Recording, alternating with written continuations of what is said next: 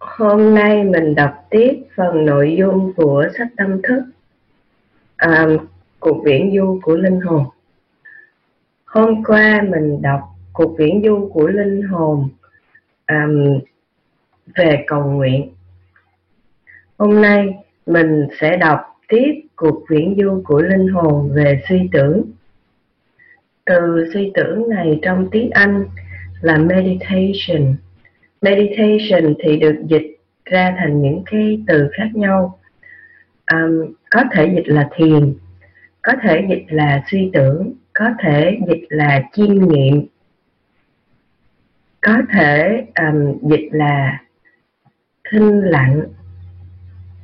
Nhưng mà vì cái chữ thiền đã được dùng trong rất là nhiều tôn giáo và trong rất là nhiều cái cách thực hành khác nhau cho nên là mình vẫn dùng cái chữ thiền á thì để nghĩ đến cái trạng thái mà thinh lặng chiêm nghiệm chứ không phải ý nói cái chữ thiền ở đây là cái phương pháp thiền mà mọi người đang học ở ngoài xã hội ha. Um, thì cái ý nghĩa của sự suy tưởng được nhắc đến như sau. Đức Baha'u'llah đã khẳng định rằng một giờ suy tưởng quý hơn 70 năm cầu nguyện chí thành. Mình vừa mới đọc bài cầu nguyện thì mình thấy là cầu nguyện hết sức là quan trọng. Nó là thức ăn tinh thần của mỗi ngày. Không có ngày nào là có thể nuôi dưỡng linh hồn mà không có cần cầu nguyện. Cũng giống như là mình ăn thức ăn vật chất để mình nuôi dưỡng cơ thể cái đó là cái tầm quan trọng, đặc biệt của cầu nguyện. Nhưng mà suy tưởng lại còn được nhấn mạnh là một giờ suy tưởng mà quý hơn 70 năm cầu nguyện chí thành. Suy tưởng ở đây nhắc lại là không phải là một giờ mà mình ngồi thiền, ha, mà đây ý nói là một giờ giác ngộ đó. Mình chiêm nghiệm đến mức mà mình giác ngộ thì nó còn ý nghĩa hơn là mình cầu nguyện suốt 70 năm mà mình không có giác ngộ. Trong thời đại trưởng thành này, hay thời đại của tuổi mới lớn khôn của nhân loại, đức tin mù quáng không còn đủ sức để giúp cho sự tiến bộ của linh hồn. Đức Abdul Baha dạy rằng, giờ đây cần phải có kiến thức đầy đủ ý thức người trưởng thành muốn hiểu ý chí của thượng đế và những vấn đề tâm linh và tôn giáo càng nhiều càng tốt và rất nên làm như thế. Điều này đòi hỏi phải học tập và suy gẫm về những chân lý của cuộc sống và về giáo lý của thượng đế. Giáo lý đúng như các đấng biểu hiện của thượng đế đã mặc khải để biết rõ ràng ý nghĩa của những điều này, và suy tưởng là phương pháp cần thiết để làm việc đó. Suy tưởng không phải là chọn thế ngồi hoặc là niệm chú một số lời nào đó, hoặc thực hành một số nguyên tắc nhất định. Linh hồn được tự do tìm kiếm phương pháp suy tưởng mà mình thấy là tốt nhất nhưng nên đề phòng ý tưởng mê tín và điên rồ có thể len lỏi vào đó. Đức Ba La phán có một dấu hiệu của Thượng Đế trong mỗi hiện tượng. Trong mỗi biểu hiện, trong mỗi tạo vật đều có dấu hiệu của Thượng Đế. Dấu hiệu của trí tuệ là sự chiêm nghiệm và dấu hiệu của sự chiêm nghiệm là thanh lặng. Suy tưởng là chìa khóa mở cánh cửa của những điều huyền nhiệm. Trong trạng thái ấy, con người tự trừu tượng hóa. Trong trạng thái ấy, con người tự rút lui khỏi mọi vật bên ngoài. Trong trạng thái chủ động ấy, con người đắm chìm trong đại dương của sự sống tâm linh và có thể khám phá những huyền nhiệm của tự thân sự vật Để hiểu điều này, hãy hình dung một người được ban cho hai thị giác. Khi năng lực nội giác được sử dụng, thì năng lực thị giác bên ngoài không cần nhìn thấy. Khả năng suy tưởng giải thoát con người khỏi bản chất động vật. Thấy được sự thực thể của sự vật và đặt con người vào trạng thái tiếp xúc với Thượng Đế. Chính tinh thần của con người được hiểu biết và vững mạnh trong suy tưởng. Nhờ đó mà sự việc mà con người chưa từng được biết sẽ bày ra trước mắt. Khả năng suy tưởng là nhờ đó con người đạt đến sự sống đời đời. Qua đó con người nhận được hơi thở thánh linh. Ân huệ của thánh linh được ban cho trong khi trầm tư mặc tưởng. Con người không thể dùng danh người để gọi bất cứ sinh vật nào không có khả năng suy tưởng. Thiếu nó, con người chỉ là một động vật thấp kém hơn giả thú. Như thế, chiêm nghiệm hoặc ngẫm nghĩ hoặc suy tưởng có nghĩa là linh hồn suy nghĩ thật sâu với sự tập trung hoàn toàn và dứt bỏ mọi thứ dĩ nhiên, trong bước đầu suy tưởng, linh hồn sẽ nhận được sự giúp đỡ to lớn nếu biết cầu xin, ơn phò trợ và sự hướng dẫn thiên liêng. Linh hồn có thể suy tưởng về những vấn đề tinh thần hoặc vật chất. Khả năng suy tưởng giống như tấm gương.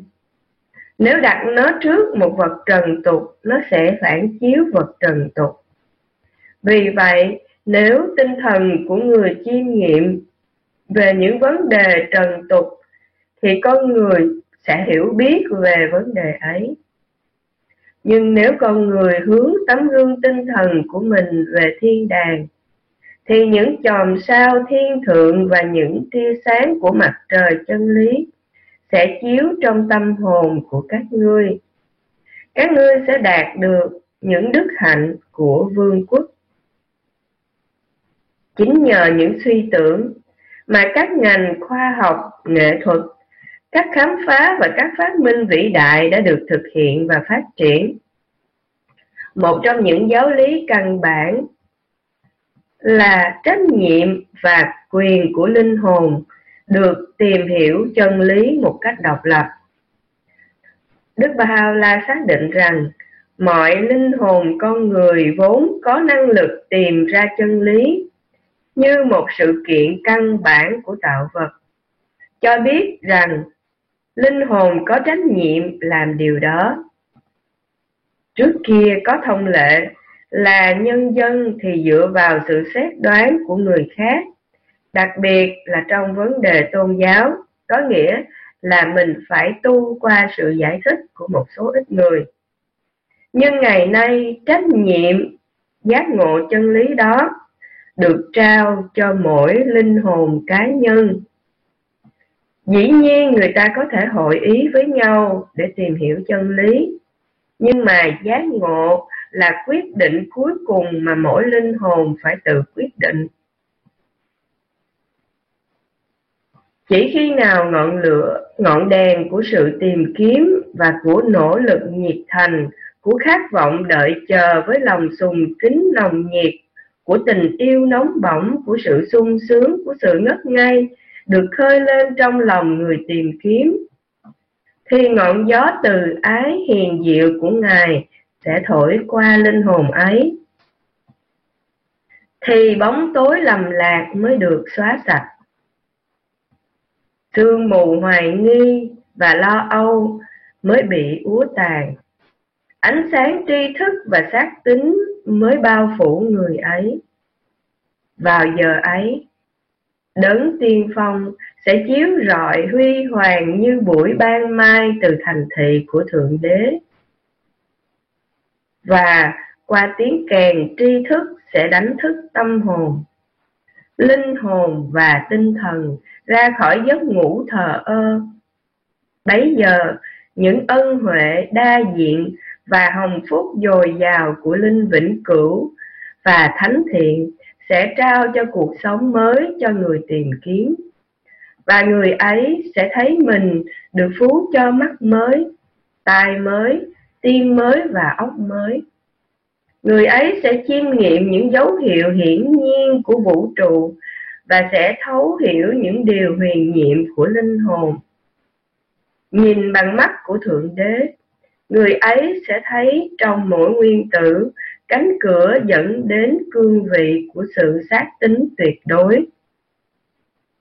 Người ấy sẽ phát hiện trong mọi sự sự màu nhiệm của mặt khải thiên liêng và bằng chứng của sự biểu hiện vĩnh cửu. Ta nguyện trước thượng đế, nếu người nào đi trên đường của sự hướng dẫn này tìm cách vươn lên tầm cao chính trực, đạt tới cương vị vinh quang và tối cao này.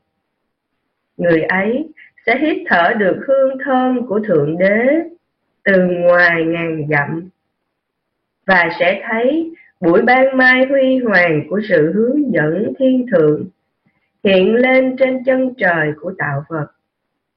Mỗi vật và mọi vật, dù nhỏ đến đâu đối với người ấy, cũng sẽ là một mặt khải đưa người ấy đến với đấng kính yêu. Và đến đối tượng mà người ấy tìm kiếm.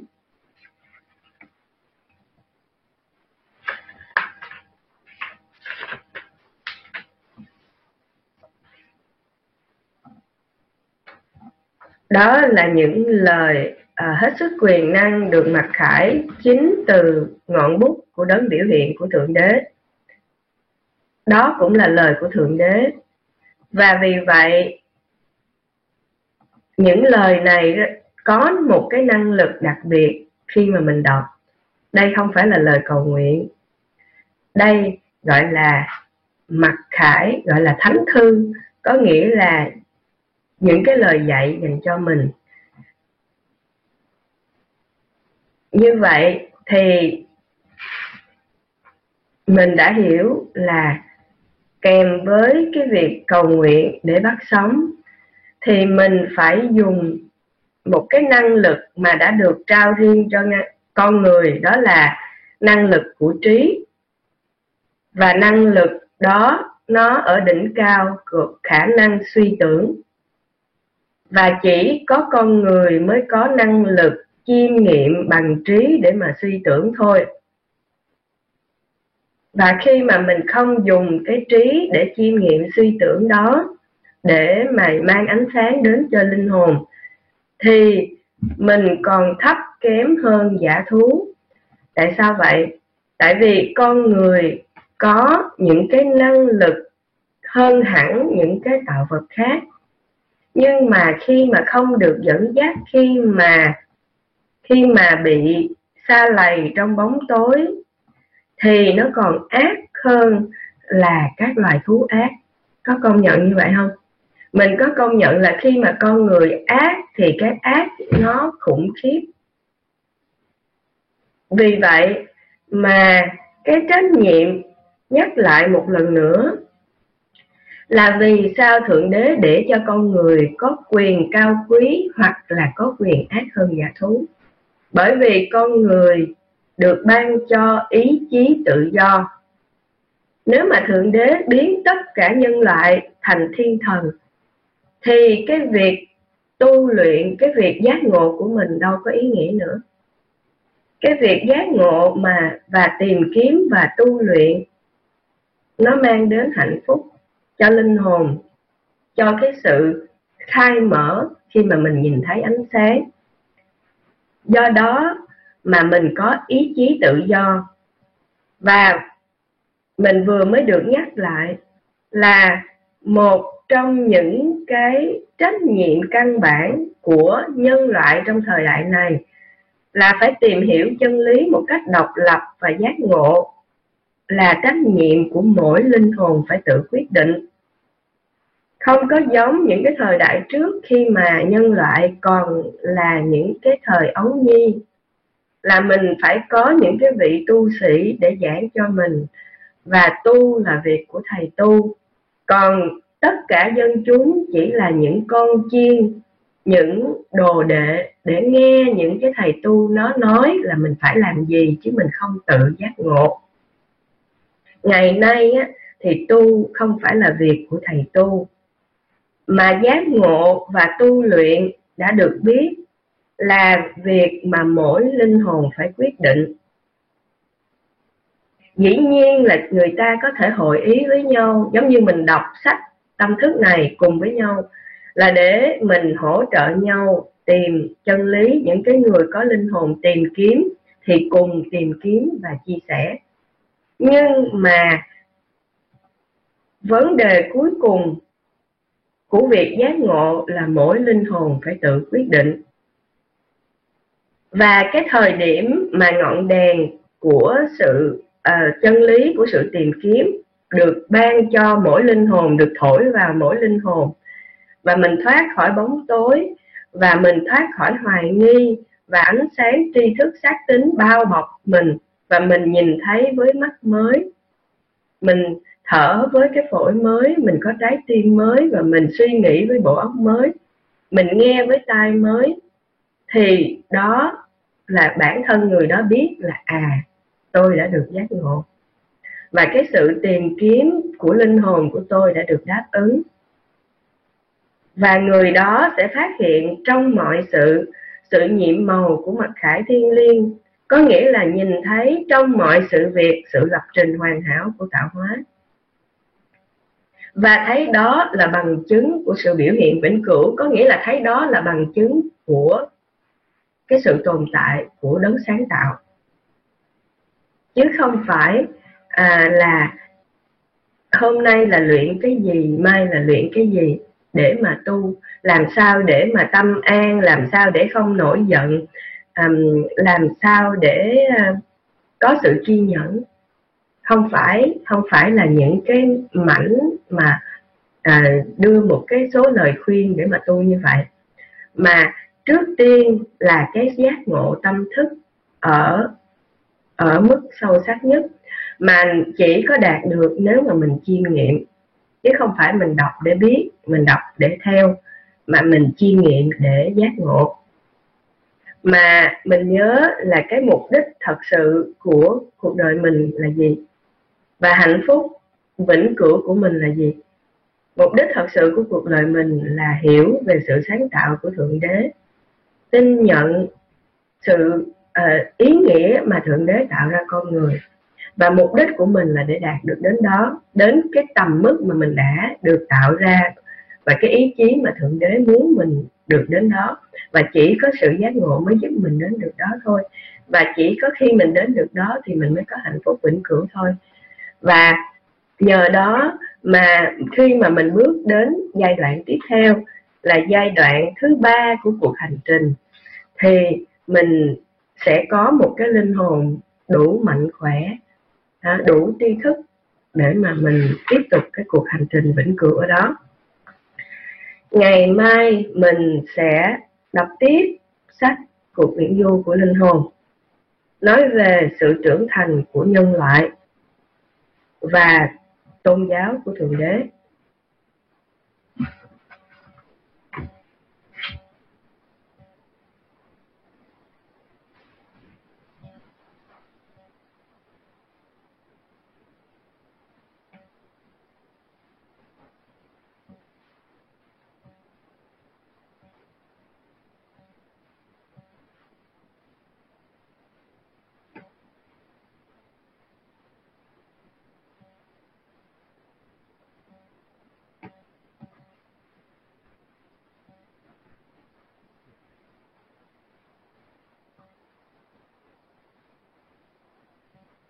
À, nếu mà nếu mà mình có một cái linh hồn nhạy cảm có nghĩa là trong rất là nhiều um, trong rất là nhiều thánh thư thì có nhắc đến là trong nhân loại thì ai cũng có một cái năng lực giác ngộ chân lý.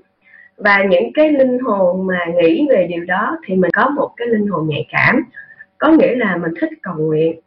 À, mình thích ở gần những cái người mà đã giác ngộ và mình cảm nhận được cái năng lượng đó đúng không? Và và những người mà thức dậy giờ này để nghe đọc sách tâm thức thì là những linh hồn nhạy cảm đó là những linh hồn tìm kiếm đó. Um, và mình cảm thấy linh hồn mình được rung động và hạnh phúc khi mà mình nghe đọc những cái lời này. Cái đó là những cái dấu hiệu tích cực đầu tiên là có cái sự đáp ứng của cái linh hồn tìm kiếm của mình và linh hồn tìm kiếm của mình đang đến được với chân lý. Nhưng có hai việc mình cần ở đây. Việc thứ nhất là mình phải hiểu là hiểu chưa có đủ mà phải giác ngộ và thực hành. À, thì đầu tiên hết là mình phải thực hành cầu nguyện cái đã. Chứ mình không có suy tưởng trước khi mà mình bắt sống cầu nguyện được à, mình sẽ thấy là ủa tại sao mình có cố uh, suy tưởng mình học những phương pháp thiền nhưng mà mình không có đạt được cái hiệu quả thiền mà mình mong muốn? Bởi vì trước tiên là mình phải bắt sống được đã. Thì à, mỗi ngày mình cầu nguyện cho đến khi mà mình cảm thấy là không có cầu nguyện là thiếu. Mình biết là um, là linh hồn mình nó đang thiếu đói cái ngày hôm nay là mình mình, và cái khi mình chưa cầu nguyện. Và đến khi mà mình cầu nguyện thì mình cảm thấy là mình thật sự được bắt sống. Chứ không phải là mình cầu nguyện vì thủ tục, giống như cái bài cầu nguyện ngày hôm qua nói. Thì khi đó nó là cái biểu hiện của cái việc mà mình đã bắt sống được thực sự. Ha. rồi sau khi mà mình bắt sống được thật sự đó thì mình có nhớ là trong sáu cái mục đích cầu nguyện thì có cái mục đích là mình cầu nguyện để xin được bổ sức. Mình xin được bổ sức và mình xin được giúp đỡ trên cái con đường à, tìm kiếm chân lý và giác ngộ của mình. Mình xin được bổ sức cho cái sự phát triển các cái đức hạnh và tâm thức của mình. Thì đồng thời với cái việc xin bổ sức đó là mình tập thiền có nghĩa là mình tập chiêm nghiệm. Và như bài mình vừa mới đọc là mình tập chiêm nghiệm không có một hình thức duy nhất. Có nghĩa là cái sự chiêm nghiệm nó bắt đầu bằng cái việc mà mình ở một mình. À, có nghĩa là bây giờ các mẹ mà có con nhỏ thì cảm thấy là cái thời gian ở một mình của mình nó rất là ít. À, và rất là khó mà có một cái giờ mà ít có bị uh, can thiệp đúng không? Thì mình có thể tranh thủ bất cứ lúc nào để mà mình, mình có một cái giờ riêng là mình tranh thủ để mà suy tưởng. Thì um, có thể gợi ý cho mọi người cái giờ mà tốt nhất. Đó là cái giờ ngay lúc mình vừa thức mình ngay cái lúc mà mình vừa mới thức á thì đó là cái giờ để là cái lúc để mình suy tưởng tốt nhất. Và mình không có cần một cái thủ tục nào hết. À, mình không có cần thức dậy đi đánh răng rửa mặt hay chuẩn bị hay thế ngồi hay quần áo gì cả. À, cái lúc mình đang thức mà mình chưa dậy ai có nghĩ nhớ đến cái lúc mình đang thức mà mình chưa dậy không? Có nghĩa là mình bắt đầu những cái suy nghĩ trong đầu rồi nhưng mà cái con người nó mình vẫn nó nằm yên ở đó. Và nó người ngoài nhìn vào thì nghĩ có thể là nghĩ mình vẫn còn đang ngủ. Nhưng mà lúc đó mình biết là cái đầu mình đã bắt đầu biết rồi. Thì cái trạng thái đó là cái trạng thái dễ để suy tưởng nhất. À, về mặt khoa học thì cái sóng não của cái lúc mà mình thức mà chưa dậy chưa có cử động cơ thể thì cái sóng não đó nó gần với trạng thái suy tưởng nhất. Và lúc đó cái sự thinh lặng và cái sự chiêm nghiệm à, mình không có cố để mà không suy nghĩ đến điều gì nhưng mà mình chiêm nghiệm. Ví dụ mình chiêm nghiệm một cái điều chân lý là sự lập trình hoàn hảo của tạo hóa mình chiêm nghiệm một cái tế bào. Một tế bào được lập trình như thế nào? Mình chiêm nghiệm tự nhiên mình nghĩ một cái em bé được tạo ra trong 280 ngày từ một cái tế bào của mẹ và một cái tế bào của ba. Mình mình chiêm nghiệm cái phép lạ để mà tạo thành một cái bào thai đó tự nhiên cái ý nghĩ gì nó đến cái đầu mình liên quan đến tạo vật, liên quan đến linh hồn, mình không biết trước là mình sẽ nghĩ cái gì. Nhưng mà cái lời nhắc của mình là gì? Trong mỗi việc gì, trong mỗi tạo vật, dù là nhỏ nhất, dù là một nguyên tử, phân tử, gì đi nữa, thì nó đều có dấu hiệu của thượng đế. Cho nên, dù là một cái thứ gì nó rơi vào đầu mình, nhưng mà nếu mình chiêm nghiệm là dấu hiệu của thượng đế nằm trong cái điều mình vừa nghĩ là gì vậy? Ví dụ như mình thấy là một cái người thân của mình sống rất là tốt mà bị một cái tai nạn, thì mình chiêm nghiệm là cái dấu hiệu của thượng đế trong cái tai nạn đó là gì vậy?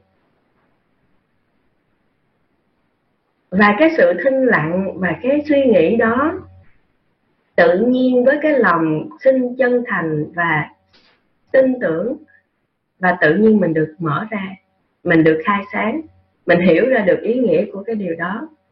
Đó là thiền chứ không phải à, là cái câu chuyện là mình xếp bàn ngồi yên bao lâu rồi mình đừng có nghĩ à, về cái gì hết. Um, thì cái đó không phải là cái dành cho tất cả mọi người. Có một số người có thể thiền theo kiểu đó nhưng mà không phải một trăm phần trăm đều có thể thiền theo kiểu đó. Mình cũng có thể thiền à, trong một cái hoạt động khác. Ví dụ như là bản thân của chị khi mà làm vườn chẳng hạn. Thì thì mình thiền nè mình ngắm hoa mình thấy một cái bông hoa rất là đẹp như thế này. Và mình ngửi cái mùi thơm của bông hoa đó và mình thấy rồi sao lại có thể thơm như thế này? Tại sao có thể đẹp như thế này?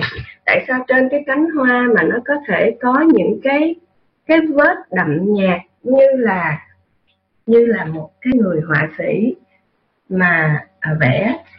Nhưng mà thiệt ra họa sĩ là bắt chước cái hoa thật. Vậy thượng đế tạo ra bao nhiêu cái hoa và vẽ bao nhiêu cái hoa cho mình? Thì à, cái việc mình chiêm nghiệm và mình ngưỡng mộ một cái sáng tạo của thượng đế trong một cái bông hoa đó. Trong 5 phút 10 phút, mình cảm thấy tuyệt vời. Mình cảm thấy phép lạ, mình cảm thấy biết ơn. Mình cảm thấy là nếu mà một cái bông hoa mà nó thơm, nó đẹp như vậy, và thượng đế nói mình là ngài tạo mình với một cái mục đích cao quý nhất trong tất cả các tạo vật, thì so với cái bông hoa đó mình phải thơm, phải đẹp hơn rất là nhiều ở cái mức mà thượng đế tạo ra và mong muốn mình trở thành. Thì cái giác ngộ một cái ý nghĩ như vậy và nếu mà mình giữ cái trạng thái à, giác ngộ đó trong những cái hành động tiếp theo của mình trong ngày thì đó là thiền. Cho nên um, khi mà mình bị gắn thiền với một hình thức nào đó thì mình có thể nghĩ rằng là tôi không có thiền được nhưng mà khi mình hiểu thiền là sự thinh lặng sự chiêm nghiệm giác ngộ về sự lập trình của tạo hóa giác ngộ về phép màu của sự sáng tạo trong mọi tạo vật dù nhỏ nhất dù lớn nhất. Dù là mình nằm đứng ngồi và mở mắt nhắm mắt à, đi lại mình có thể vừa đi vừa thiền mình có thể bước một bước chân và nghĩ là cái phép lạ nào khiến cho mình biết đi vậy? Tại sao mình biết đi vậy? Tại sao cái chân mình nó bước biết dở lên và đặt xuống vậy? Tại sao cái thần kinh của mình nó điều khiển được cái bước chân của mình đi về hướng nào vậy?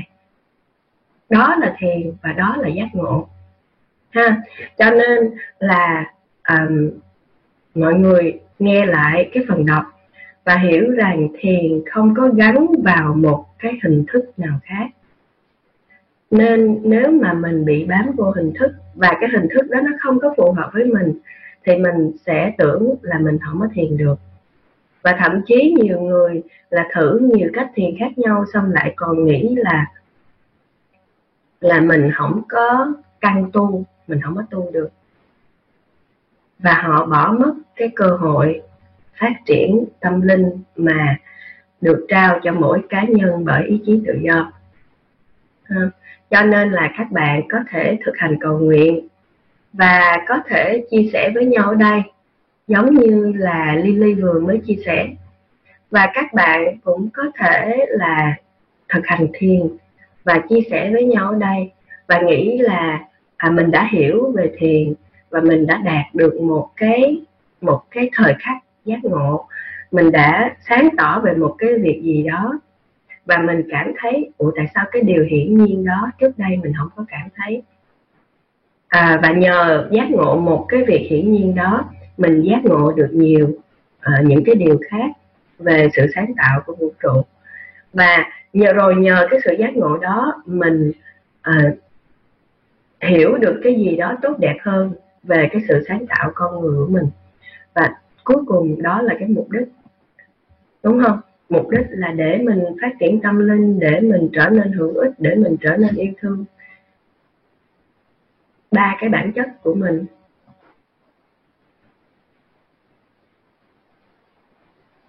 à,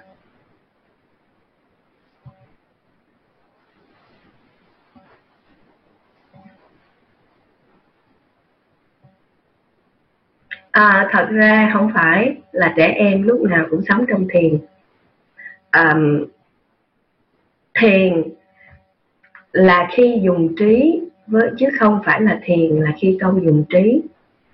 Trí này là trí chủ định. Trẻ em không có ở trong cái trạng thái bận rộn, sân si, ganh tị của con người nó giống như trạng thái thiền. Nhưng trẻ em không có ý thức thiền không có ý thức của trí tuệ để mà tìm hiểu dấu hiệu của thượng đế. Có nghĩa trẻ em ở trong tâm trạng của sự bình thản. Mà nếu mà người lớn mình thiền mà mình đạt đến sự giác ngộ thì mình có được cái sự thanh thản của trẻ em. Nhưng mà nói là trẻ em thiền thì không có đúng. Hiểu không? Mọi người có hiểu cái giải thích vừa rồi không? Có nghĩa cái định nghĩa về thiền mới vừa nãy mình học á, là mình dùng trí. Không phải ý nói là trẻ em là là không có trí nha. Mình dùng trí, đây là nói là trí có ý thức. Mình ý thức rằng mình đi tìm dấu hiệu của thượng đế trong tạo vật. Mình ý thức là mình đi tìm cái sự giác ngộ để mà soi sáng linh hồn mình cho hạnh phúc vĩnh cửu. Còn rồi nếu mà mình, như trẻ em là mình tình cờ, mình đạt được cái trạng thái thiền đó một cách vô thức thì nó không có gọi là suy tưởng. Mọi người hình dung được không?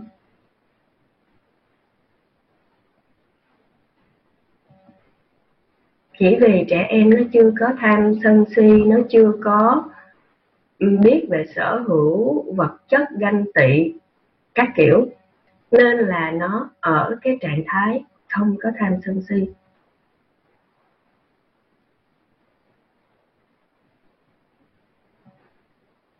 Nó ở cái trạng thái bình an của cái linh hồn. Mà khi mà cái người lớn mà đã thật sự giác ngộ và đã suy tưởng thì mình trở về được trạng thái đó. Nhưng mà mình trở về trạng thái đó với ý thức giác ngộ là mình hiểu về sự sáng tạo của thượng đế và mình hiểu rằng cái cái sự sáng tạo đó nó nuôi dưỡng linh hồn của mình. Và khi cái sự hiểu biết về sự sáng tạo của thượng đế nó nuôi dưỡng linh hồn của mình và nó biến mình thành cái cái thực thể mà sẵn sàng cho thế giới tâm linh một cách có ý thức.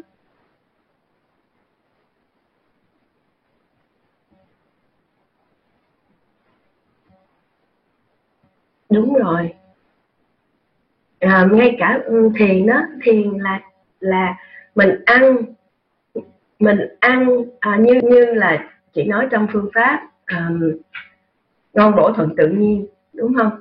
Mình ăn mà mình biết cảm tạ từng cái món ăn từng cái trái cây mình vắt một cái quả chanh thôi mình thấy cái mùi thơm của vỏ chanh mình thấy cái vị chua của trái chanh nó khác với là cái mùi thơm của trái quýt cái vị ngọt chua của quýt. Cái nó khác với cái mùi thơm của vỏ cam và cái vị của trái cam. Và khi mình chiêm nghiệm được thượng đế tạo ra cho mình, chỉ có mỗi cam quýt thôi mà còn thơm ngon, phong phú như vậy. Thì điều gì cao đẹp hơn trong sự sáng tạo của thượng đế mà mình mình cần phải hiểu thêm, mình còn chưa biết? Thì đó là thiền và ờ, một cái vị giác của mình mình ăn mình nói, tại sao thượng đế tạo cho mình được vị giác? Nếu không có vị giác, làm sao mình biết những thức ăn này thơm ngon như vậy? Thì đó là thiền. Rồi mình rửa chén, ví dụ như mình dùng tay của mình. Mình nói, ủa, tại sao cái bàn tay của mình nó nó điêu luyện như vậy? Người ta làm một cái con robot, là một cái công trình nghiên cứu của sinh viên tiến sĩ, bằng tiến sĩ, là chỉ có một cái động tác là con robot nó có thể vặn cái nắp chai. Đóng nắp chai, mở nắp chai, để cái nắp chai xuống. Đóng nắp chai, vặn nắp chai, để cái nắp chai xuống. Là một cái công trình nghiên cứu tiến sĩ mất nhiều năm để tạo được một cái động tác đó của một con robot. Và nếu mà đổi cái động tác đó thành một cái động tác khác thì sẽ mất thêm nhiều năm nữa và mình hình dung cái bàn tay của mình làm được bao nhiêu là những cái động tác như vậy. Thì thì mình có thể chỉ mỗi cái rửa chén. Mà tại sao nhiều người á, là rửa chén mà biết là um, có thể khô tay nhưng mà mình lại thích dùng cái bàn tay không? Chứ mình không có thích đeo găng. Tại vì cái cảm giác của cái bàn tay rất là tuyệt vời và khi mình đeo găng thì mình không có cảm giác được, mình không có thích cảm, không có cảm giác, đúng không? Mình sờ cái mặt đĩa chén, mình thấy sạch là cái bàn tay mình đã cảm nhận được. Không có cần cái máy đo nào hết, cái bàn tay mình sờ lên cái mặt chén đĩa là mình biết có sạch hay không. Và nếu mà mình hiểu được, ồ, cái da tay của tôi được sáng tạo tuyệt vời như vậy thì đó đã là thiền rồi.